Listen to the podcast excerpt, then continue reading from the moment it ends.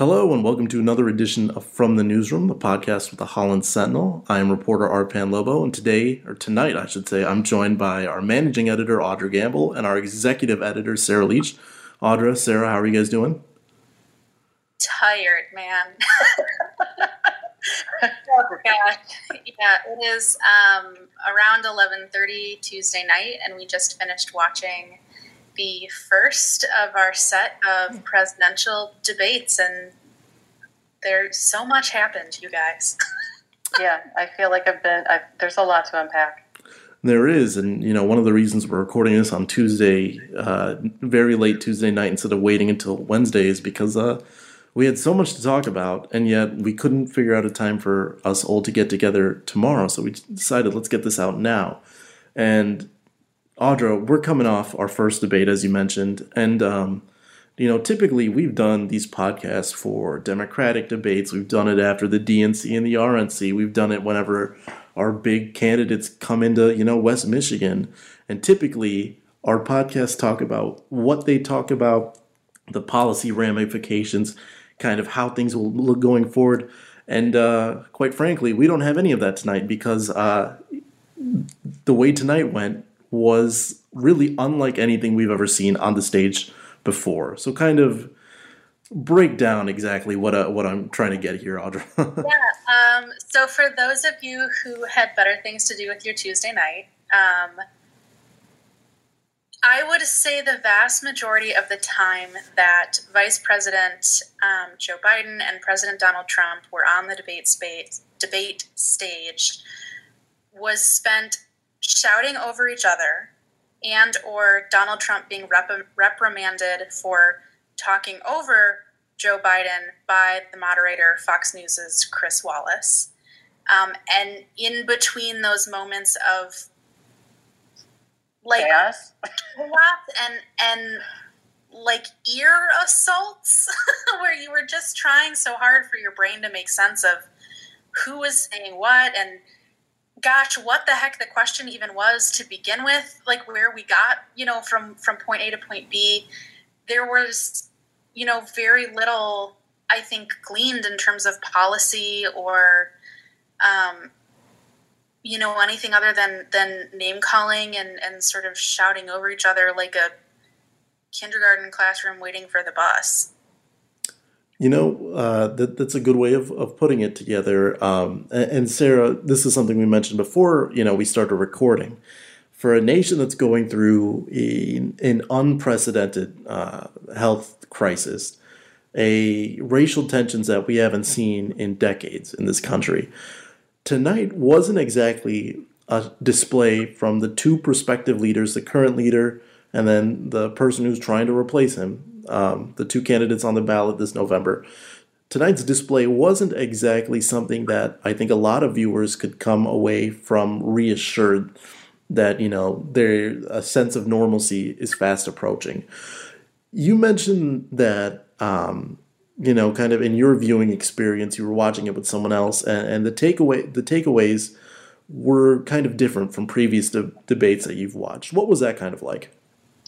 Well, I think that you know when I first started tuning into presidential debates, it was sometime around the uh, the Gore Bush era, and so that was probably the the first time that that we had seen some sort of um, cataclysmic event in terms of presidential elections that sort of set the tone for the past twenty years. But I think that what I have seen that is different now um, is that there is a lot of interrupting and talking over in terms of moderated debates, but this this sort of was it, it was beyond anything that I had ever seen in any vice presidential debate, in any, I mean, any primary debate.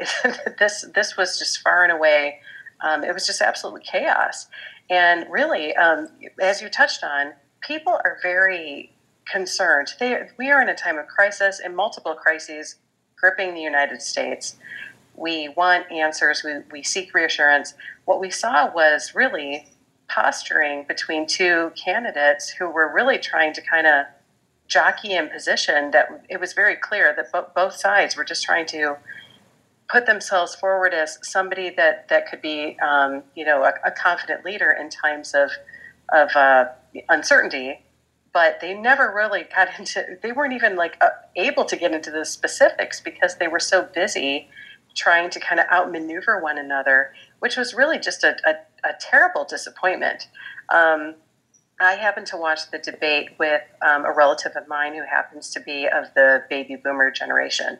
And she was telling me as we were, were watching, we, we had slightly different reactions as we were watching, but she was saying that she was concerned going into the debate that all of the commentary that she had heard about Joe Biden's um, ability to speak eloquently, to be able to, to um, really stand up to um, a, a, president, a confident President Trump. She was concerned that he wouldn't be able to hold, to hold his own. Um, she also was concerned that Trump was going to say something extremely concerning or offensive during the debate. And I think she ended up leaving the debate saying, "I was, um, I was." pleasantly surprised by Biden's performance, and I was sadly um, validated with Trump's performance. So that was sort of the the takeaway from what my living room was like. Right, and I think we can get into kind of the two performances from two distinctly different candidates. Um, Audra, we were talking about this, you know, kind of throughout the night over our work chat, and it's something to where the the two candidates tonight we talk about how the country is uh, divided in ways that it hasn't been in a very long time.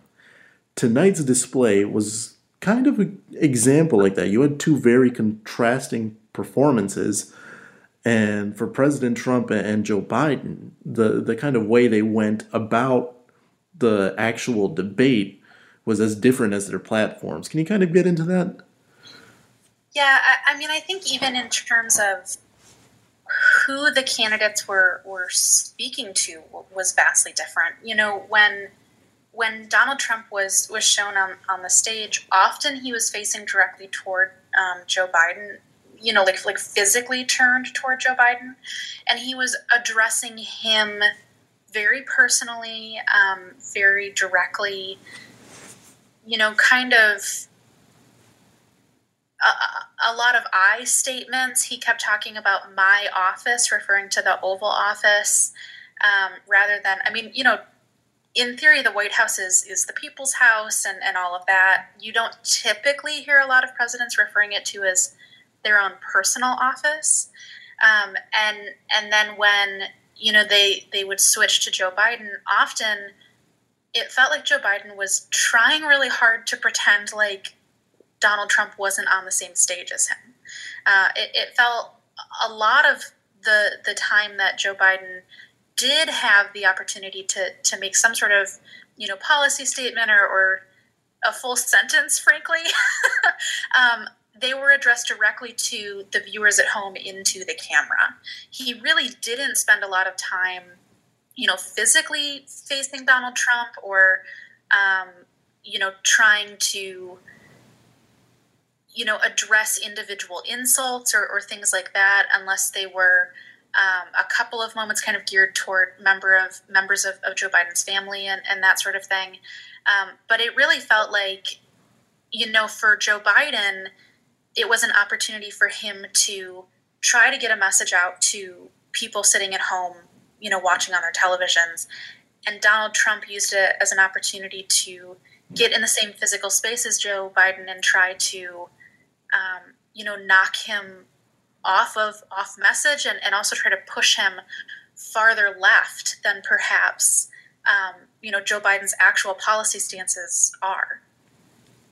Right. I think we saw a lot of that from President Trump. He kept on bringing up different, well, it, was, and it was for almost every single policy uh, question, whether it was ra- race, uh, racial tensions or the economy, COVID nineteen response, um, the environment. It was constantly, and Trump and President Trump kept bringing up, "Oh, you better be careful what you what you'll say because you'll alienate the radical left." He kept on bringing up Bernie Sanders, and Biden made it to a point.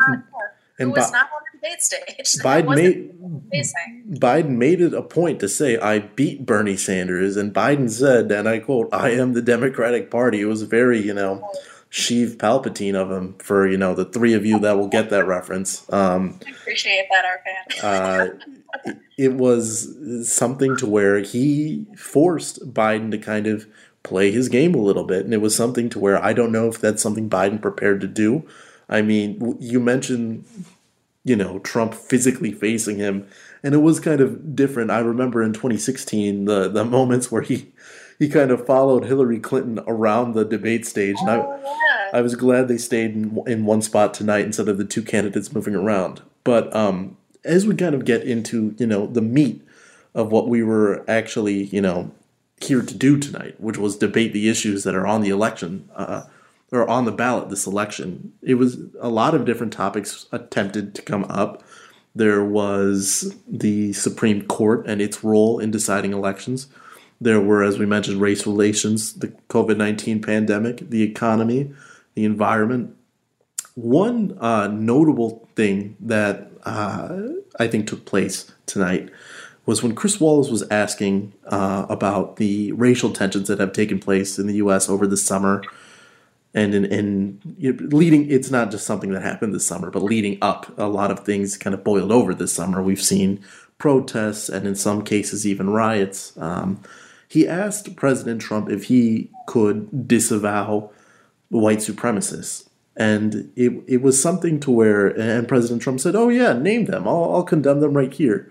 But there was one kind of line that really stood out to me, and the reaction that's coming out of this uh, particular line um, could be telling for some.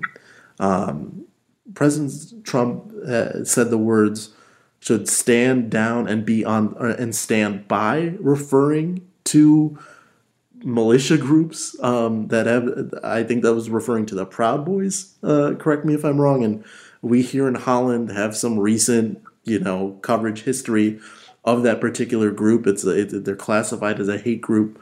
Um, and the Proud Boys themselves on the social media app Parler, which is used for some people that um, might have been uh, turned off by some of Facebook and Twitter's, you know, policies on hate hate speech. On Proud Boys or on Parler, the Proud Boys were celebrating this line uh, of "Stand by" and looking at it as it looking at it as a kind of call to action. Sarah, what's just kind of the reaction to those particular words from President Trump, and just kind of what, what was your initial reaction when you heard that?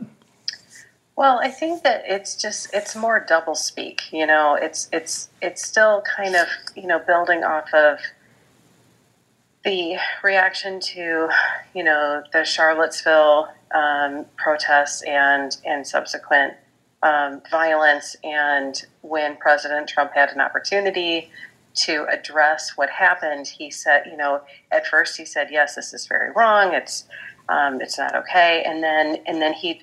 I think that one of the traps that Trump tends to fall into, and I don't know, I mean, if this is intentional or not, or if it's just sort of a circumstance of what his personality is, but he ends up kind of over talking a point to the point where he ends up actually walking back what he originally says.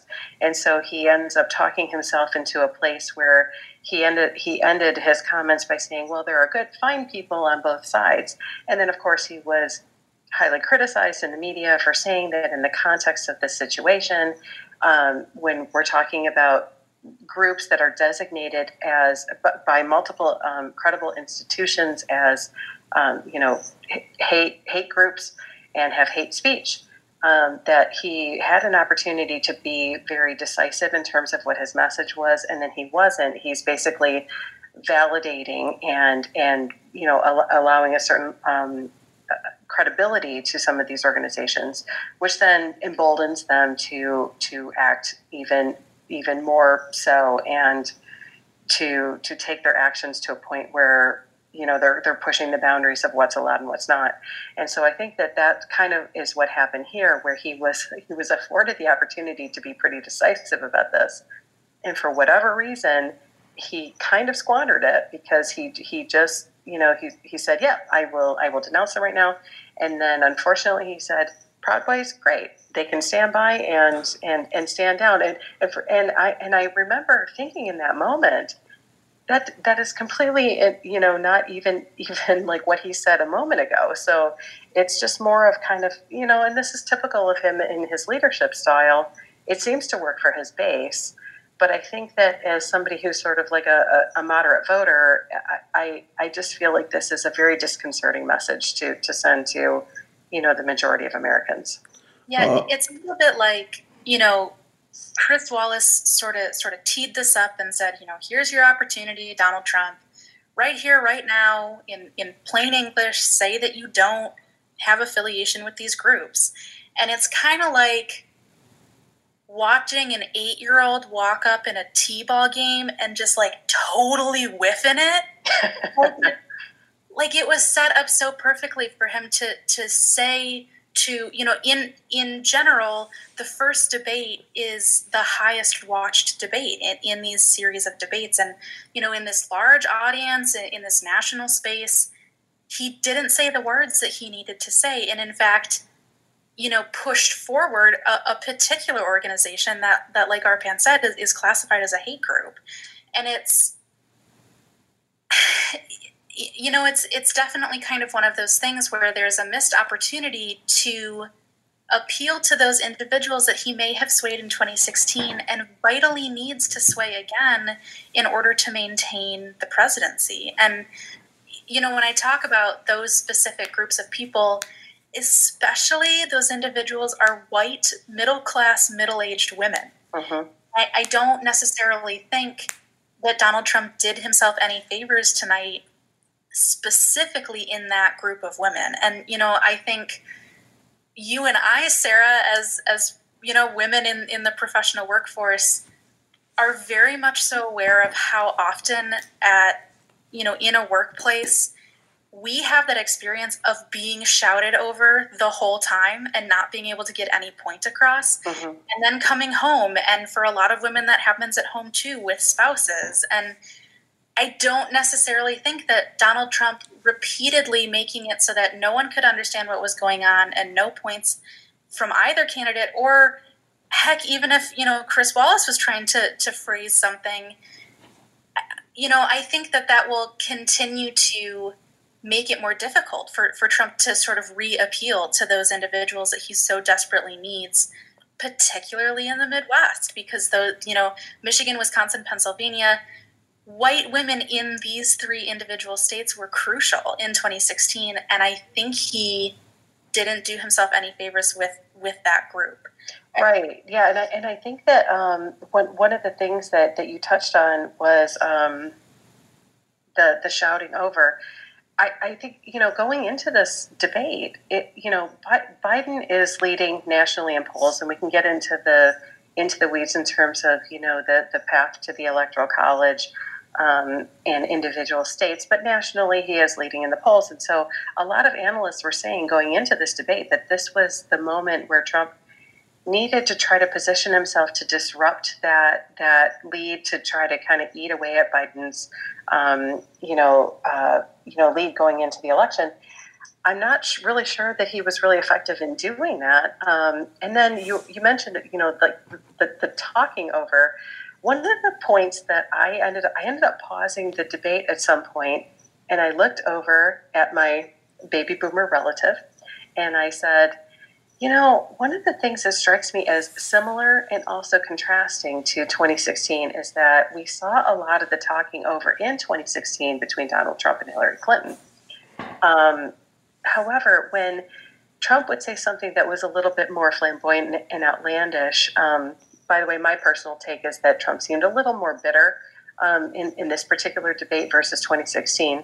Um, I, I think that there, there was this moment where Biden um, kind of chuckled to himself. He's looking down at the podium. He's got this big grin on his face. He's kind of shaking his head, going, you know, oh, you know, oh, this guy, you know, you, you can, you can, it, it resonates with you. Yeah, and, and even to shut up yeah. But but Clinton ended up having the same reactions. I remember in 2016, and I remember my myself as a as a person and as a voter, and also the people that I talked to had a completely different reaction to Clinton having the same mannerisms. And i'm one you know like so i'm kind of doing like this little like personal introspection here because i'm just thinking was it because she was the candidate that she was? Was it the dynamics of that particular election? Was it because she was a woman and he was a man?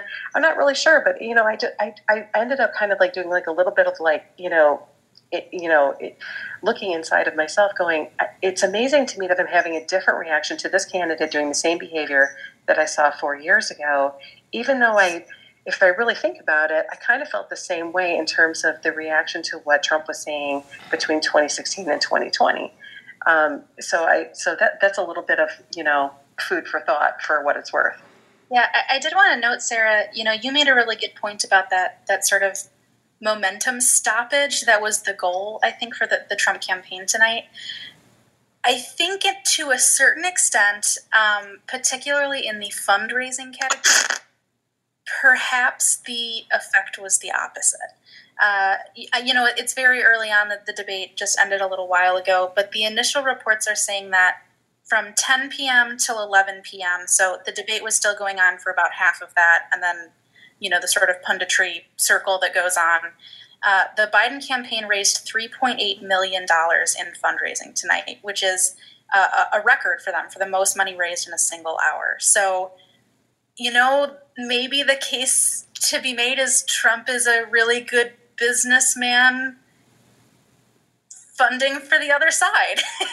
um, it, it's it's interesting to see you know that sort of initial reaction of um, you know the, the, Google search trends and, and the fundraising dollars that come in for that immediate response from the, the general public rather than that sort of talking head punditry that happened afterward that was incredibly strong and incredibly opinionated. We heard some really strong language on, um, you know, on, on CNN. We heard it on ABC.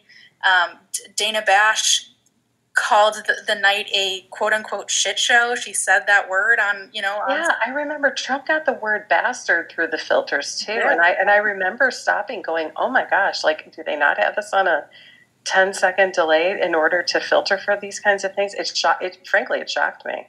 Yeah, I, I, wanted to run through too. You know, on ABC, they said it was, um, quote, the worst presidential debate in the history of the country.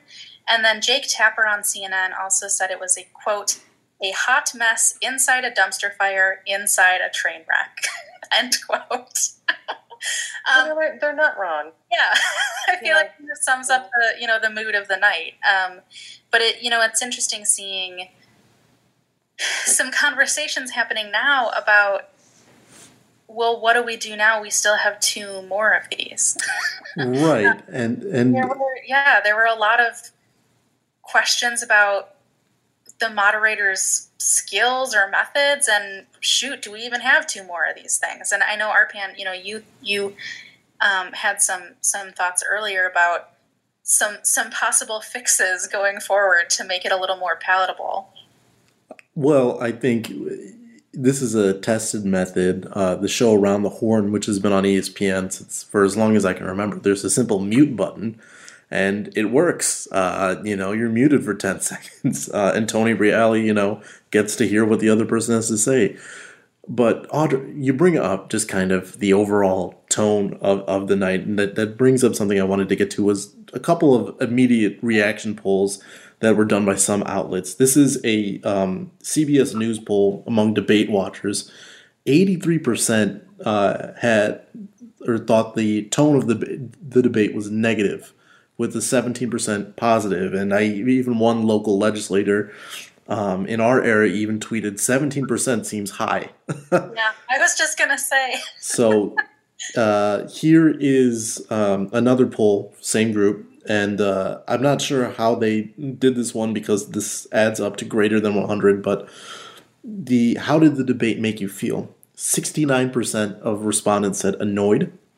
31% said entertained, which is okay. okay, sure. Maybe some people view this as games, but uh, 19%. Not, not unless they're Fight Club, fight club yeah, fans. like a, like a Andy Cohen reunion show on Bravo. Uh, okay. uh, 19% said pessimistic and 17% said informed.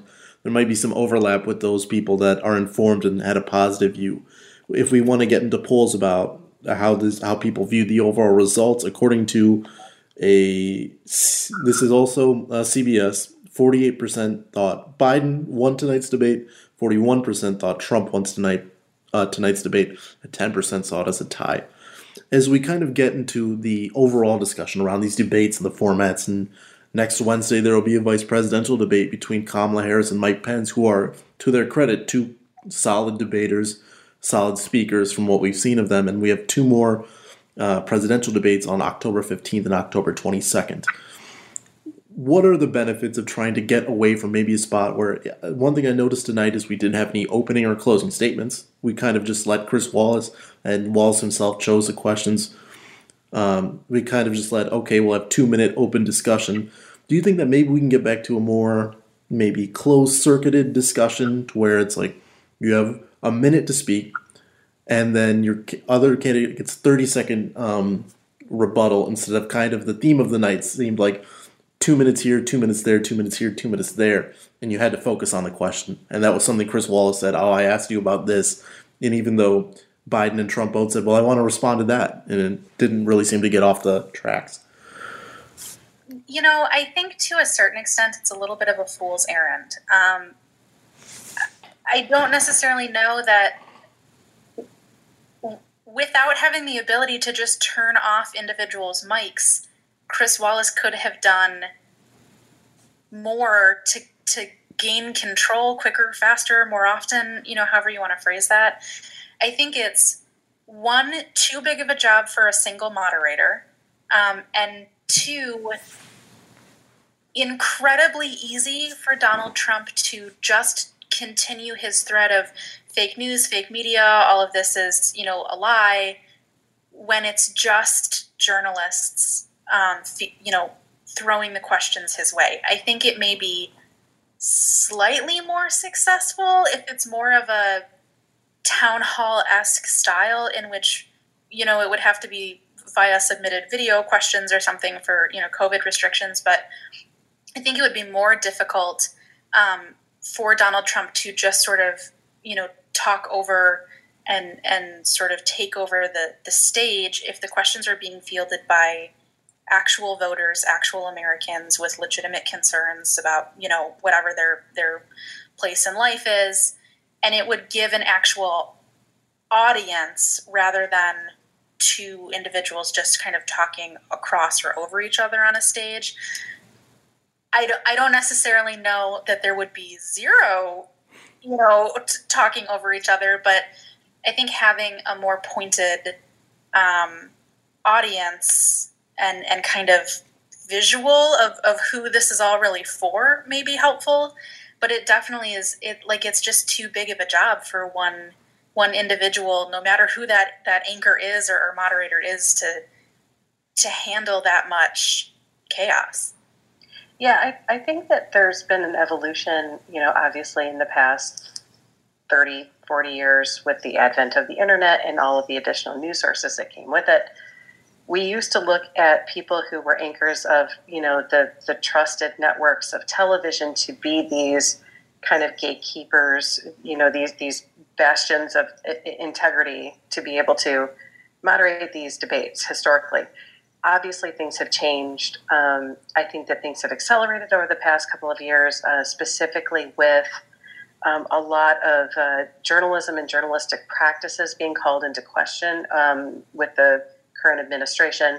So that has made it a little bit tougher to be able to have somebody who's in that position to be able to, number one, be credible um, across uh, broad, you know, swaths of the country, who would be able to see this person as a legitimate moderator. And two, we have this model where it, it I, I feel like with every presidential debate cycle that I have viewed, it has devolved a little bit more where, you know, we're chipping away at um, the what the two campaigns agree to, the the time that they agree to, they're interrupting one another. I mean, this isn't the first time that we've seen that kind of behavior. I would I would argue that this is probably the worst um, uh, case that I've seen, uh, you know, in in the time that I've been paying attention. But um, I think that we really kind of need to relook at this model and see what would be most effective because campaigns are agreeing to what this what this is and then they just basically do whatever they want. I mean, Joe Biden tended to not be as egregious in that behavior as Trump, but there's nothing that's stopping candidates from from engaging in these types of tactics and they're going to do whatever it takes in order to appeal to base in order to try to you know come out as the more confident leader, whatever it takes to undercut, you know, whoever their opponent is, regardless of who their party is. I I just feel like this is sort of an outdated model that needs to be rethought because I just I just feel like people just don't respect it. The candidates don't respect it. I don't think that you know the American people are really getting a lot out of it. It's an interesting um, kind of point that you bring up right there at the end. What are the American people getting out of it? We've crossed over midnight here uh, in our neck of the woods, so I guess to get out of here really quickly, I guess we'll go around the table, uh, the virtual uh, Google Hangouts table, um, really quickly uh, to get out of here. What were your biggest takeaways from tonight's debate? Audra, we'll start with you. You know, I think my biggest takeaway is that it wasn't helpful. Uh, I don't. I don't think that there was very much to to kind of glean in terms of the the few undecided voters, I don't know that this helped them at all, and I also don't necessarily know that it was helpful in terms of, you know, calming any of the fears that that voters have about will my vote count, will my voice be heard, do will I feel represented? I, you know, I, I'm not really sure that any any of those fears were addressed. It all just felt like it was kind of, you know, that that continuous whirlwind that that 2020 has brought, and it was just yet another kind of feather in that cap of horribleness. It, it, it didn't further the discussion, and it was, you know, concerning too on a on an international level of gosh, this is something that people all of the over the world turned into, and this is you know the example of debate and, and conversation happening in the country. And I certainly hope that there are, you know, and know that there are individuals having, you know, more calm and courteous conversations with each other about important topics in our democracy but this this this was not it fam this was not the the you know the model to be shown to the rest of the world that that america prides itself on on being as that you know beacon of of light and democracy i think this was quite the opposite. Sarah, anything to add? Well, I think that we saw kind of um, a reboot of 2016 in terms of we saw a career politician up against um, somebody who's a little bit more of, a, of an upstart, um, disruptive force. And that can be, you know, for good or for bad, you know, depending on how you look at it.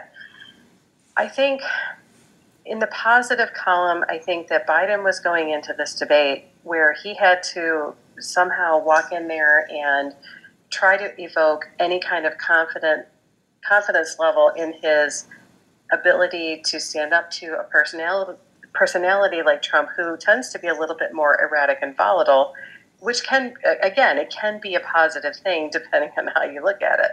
Um, but it was kind of like bringing a knife to a gunfight in in, in some ways because Trump just basically um, his whole mo in the entire debate was to disrupt. And so he just kept on talking over, interrupting. Biden often had interrupted thoughts. He kept on, um, you know, asking the moderator for to to intervene.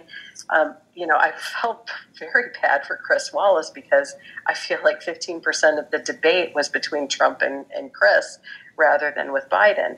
Um, I think that that reflected poorly on Trump because I think that he needed to be debating the person that he's actually running against and stop fighting these these fights with the media and you know how he's uh, beleaguered with you know false accusations. I don't think that those kinds of things it pandered to base, but I don't really think that it helped him in the in the larger demographic of voters who he really needs to appeal to.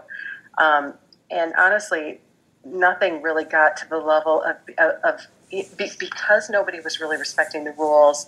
Um, we didn't really have like a like a meeting of the minds to have like a, a, a, professional articulate debate where the voters could glean what the candidates were about. We never got really into the points of the issues, and so I, you know, I hope that that's what happens in the second and or third debate. But um, really, this is all about you know style and tone.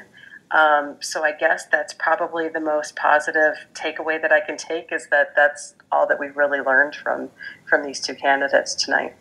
Yeah, I'll be very interested to see what that tone is and and how much more into um, policy we'll get in the vice presidential debate, which will be a little bit of an odd situation because it's like having, you know, proxies present policies to the nation. And and obviously, you know, if you if you're on the ticket as the vice presidential candidate, you know, you're you're on board with all of these policies, but it'll be a little interesting for for those who are still trying to make up their mind or may have not been as as in tune with all of the build up to that perhaps the first time that people are hearing, you know, in-depth policy bullet points will be from not the candidates themselves next week.